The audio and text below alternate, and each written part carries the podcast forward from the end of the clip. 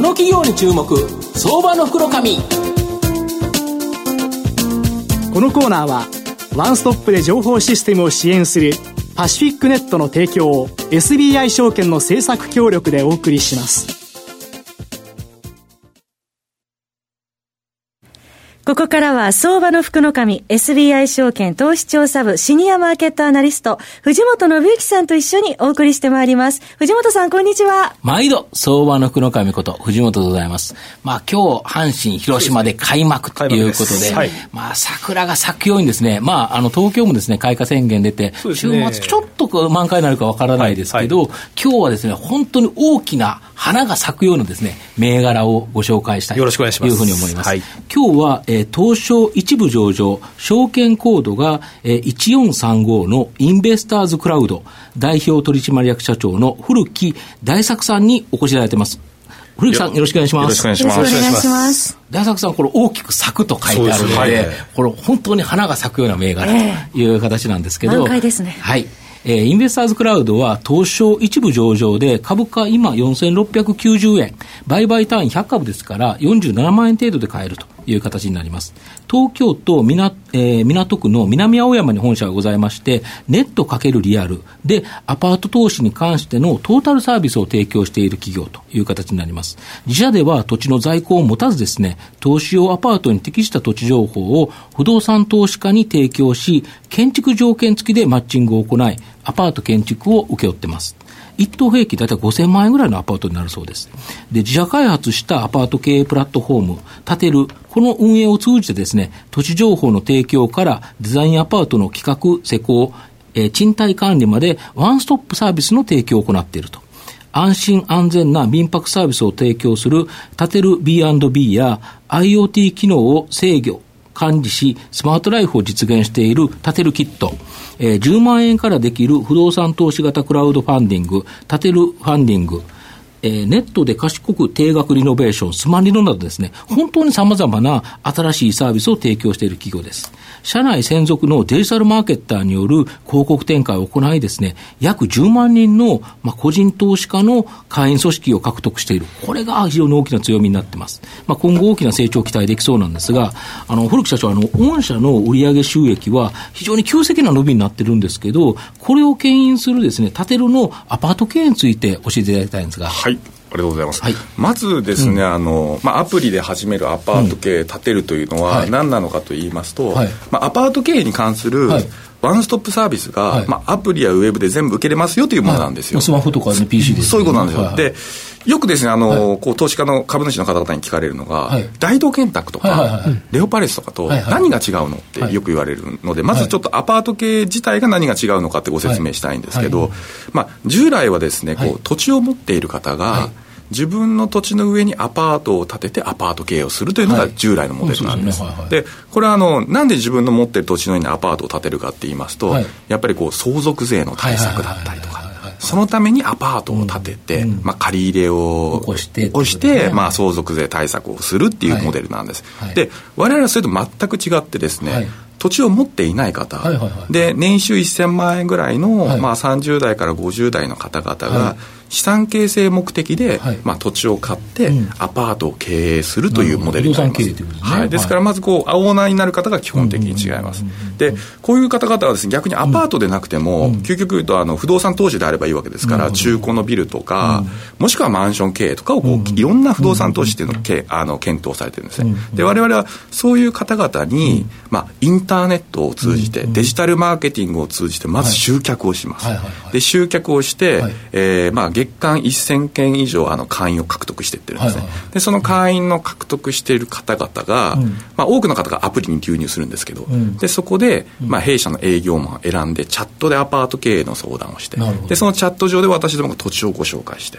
そしてその土地がいいよってことになれば私もこの建物を建てて、うん、アパート経営が管理できるというような仕組みになってます、はい、でこれ建てちゃうと、ずっとあの賃貸管理とかでストック型でもらえると。そうなんです。で、ね、あのここでですね、うん、あの我々のその収益モデルって2つあるんですけれども、うん。うん、私の土地をご紹介する、土地をご紹介するところまではほとんど収益ないんですよ。これ、わざともらってないんですよね、中あえてもらってないです、あえてもらってないです。で、土地をお客様にご紹介して、お客さんが、あこれいい土地だねと、もう駅から徒歩10分だし、この土地買おうと。いう土地を買うことになりましたら、2つの条件をつけさせていただきます。で、1つ目はですね、建築の請負条件ですね、弊社の方で。はい、建築必ず弊社の方で建物を受注させてください。これがですから、弊社の1つ目の収益になります。で、もう1つは、え建物が完成した後の賃貸管理を必ず弊社の方でさせてくださいという、この2つのモデルが、え弊社の収益モデルになります。なるほど。はい。で、あの、もらわないっていうのは、だからこそ不動屋さんさんがいい土地を御社に紹介してくるっていうことですよね。そういうことです。ですね。これ、御社も半分実は仲介だから取れるんだけど、取っちゃうと、向こうの取り分が半分になっちゃうから、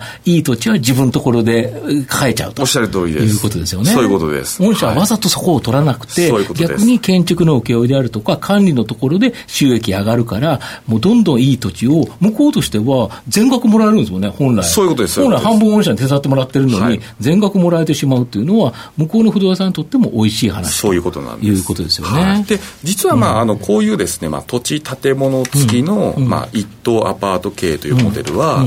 まあ、あのもう社歴30年とか40年とかという会社もありまして、もう昔からあるモデルなんですよ、でそことじゃあわれわれ基本的にモデルが何が違うの、まあ、当然アプリやネットを使ってますけど、そこだけではないところが一つありまして、でそれは何なのかって言いますとあの弊社ですね、あの在庫なしモデルで無借金で経営できているということですね。でと言いますのが、うん、あの従来型モデルですと、うん、こう例えば駅から徒歩10分土地がありましたと、うん、その土地を不動産デベロッパーが土地を購入して、そしてそこに建物を建てて、在庫として抱えて売るというモデルだったんです、でそれに対して私どもはですね、こう駅から徒歩10分のいい土地がありました、この土地を買わずにですね情報だけですよ、ね、情報だけです。情報だけの状態で、ここの土地にアパートのプランニングをして、収支シミュレーションをつけて、お客様にネット上でご紹介します、でそしてお客様はこの土地を買いたいということで直接お客さんに土地を買ってもらって、うちが建物受注をするというモデルになってます。でこれによってですね明らかにその会社の、まあ、バランスシートが変わるんですけれども、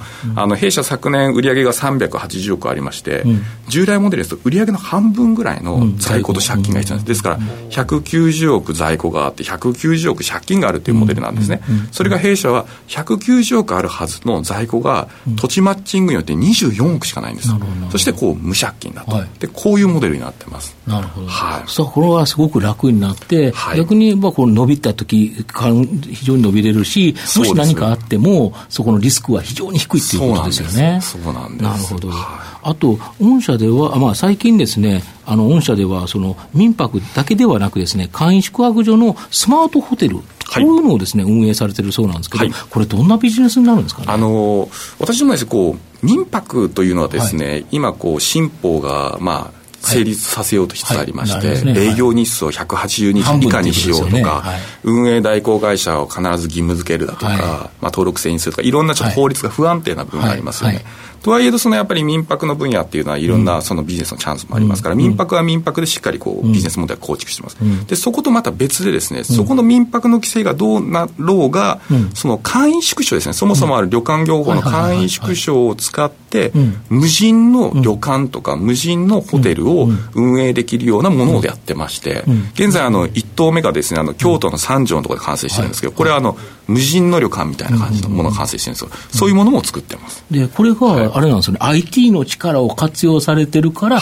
できるんですよね。スマホとかです、スマホタブレットでしたっけ？おっしゃる通りです。あの、単純に建物建ててですね、そこに誰も人がいなくてですね、鍵だけ貸して、あとはよろしくみたいな感じで、なかなか運営できませんから、実際その中にはですね、あの、スマートフォン型のコンシェルジュ機能がついた、スマホの中にこうコンシェルジュ機能が入った機能がありまして、そこのコンシェルジュ機能ではあの基本的にチャットベースでですね、多言語でい。ろんなこうコンシェルジュのサービスが受けれたりとか、それからそのスマホを使って交通予約ができたりとか、はい、アクティビティの予約ができたりとか、さまざまなことができるんですけど、そういうコンシェルジュ機能のスマホを置いて、まあ、IT を使って、そういうスマート旅館とか、スマートホテルを運営するというビジネスモデルも行ってます。これチャットでやるっていうことで言えば、その多言語ということで言うと、例えば中国語とか、要は海外から来た人も、例えばそしたらそこに人がもしいた場合は、英語もできて、中国語もできて、なかなかこんな前後でいっぱい言語できる人いないけど、チャットベースだったらなんとかこちらで、そのだけ揃えておけば大丈夫ということですか、はい、そうなんです。これ全然違いますよね。全然違いますね。やっぱり IT の力を使ってるからこそ、これができると。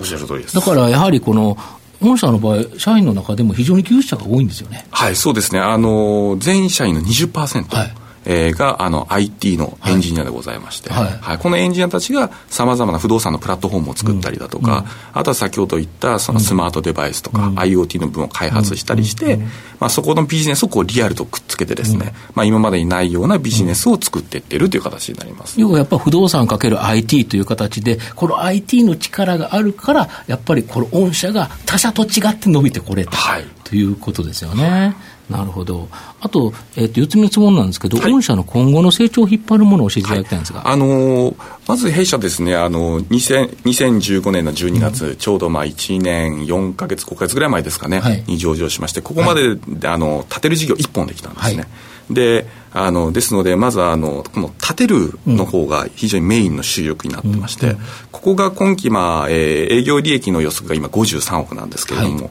ここが今非常に堅調でございまして、はい、まあ、このペースでいくとですね、うん、まあ、以前はですね、まあ、2020年の12月期ぐらいまでには営業利益100億いくんじゃないかなと言ったんですけど、今のペースでいくとですね、まあ、2019年の12月ぐらいまでには100億いくんじゃないかな。あ1年前倒しになったと、ね、はい、1年前倒しになってます。と。ですから、まあ、メインビジネスを立てるの方でですね、まあ、営業利益100億円が一つ見えてきていると。で、かつですね、やっぱ従来と違って、営業利益が100億円になって、まあ、たくさん借金があるようなこう不動産会社とは全然違ってですね、うん、IT 企業と同じく、うん、まあ、キャッシュはどんどん積み上がって無借金の状態になっていると。で、そこと別に新規ビジネス4つ行ってますから、ここが今から、まあ、成長してくるんですけど、具体的に内容としましては、一つは先ほど言った民泊の部分であったり、それとか、それからの賃貸の方の IoT、それとクラウドファンディング、リノベーション、こういった4つの事業をまたこれから伸ばしていく形になります。やっぱこのリノベーションとかものすごく広がりそうですよね。はい、やはりその新築住宅っていうのはなかなかダメでも、中古物件っていうのは増えてきますもんね。そうですね。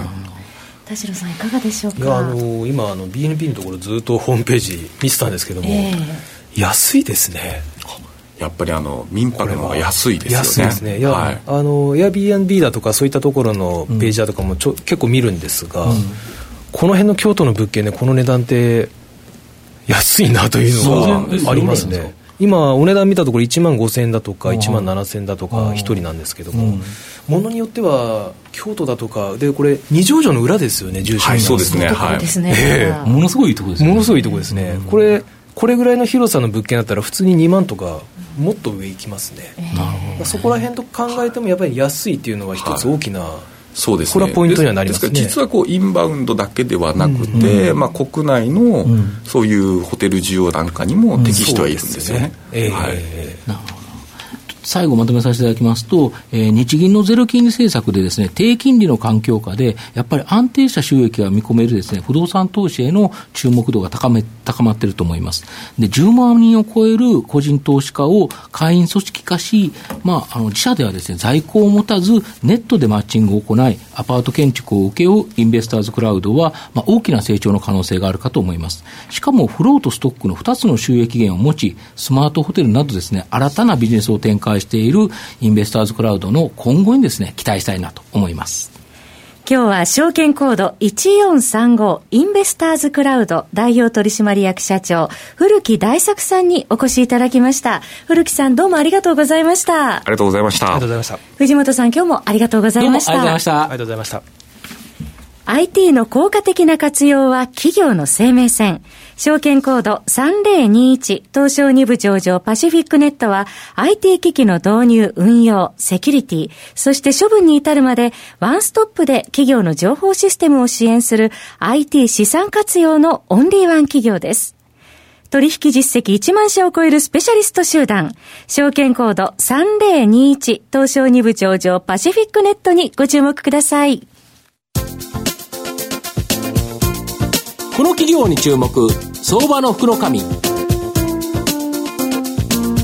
このコーナーは、ワンストップで情報システムを支援するパシフィックネットの提供を SBI 証券の政策協力でお送りしました。